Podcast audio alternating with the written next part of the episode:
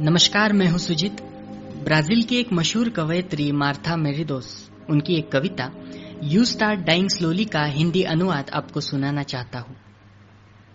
आप धीरे धीरे मरने लगते हैं तब, जब करते नहीं कोई यात्रा, पढ़ते नहीं कोई किताब, सुनते नहीं जीवन की ध्वनिया, करते नहीं किसी की तारीफ़ अब धीरे धीरे मरने लगते हैं, जब मार डालते हैं अपना स्वाभिमान। करते नहीं मदद अपनी और ना ही करते हैं मदद दूसरों की।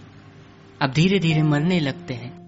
जब बन जाते हैं गुलाम अपने आदतों के, चलते हैं उन्हीं रोज वाले रास्तों पर।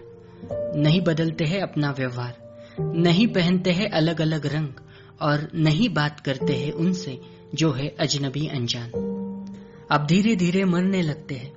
अगर आप नहीं महसूस करना चाहते आवेगों को और उनसे जुड़ी अशांत भावनाओं को वो जिनसे नम होती है आपकी आँखें और तेज होती है आपकी धड़कनें।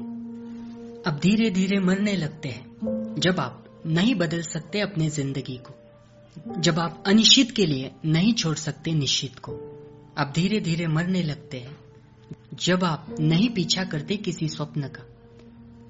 अगर आप नहीं इजाज़त देते खुद को, अपने जीवन में कम से कम एक बार किसी समझदार सलाह से दूर जाने की।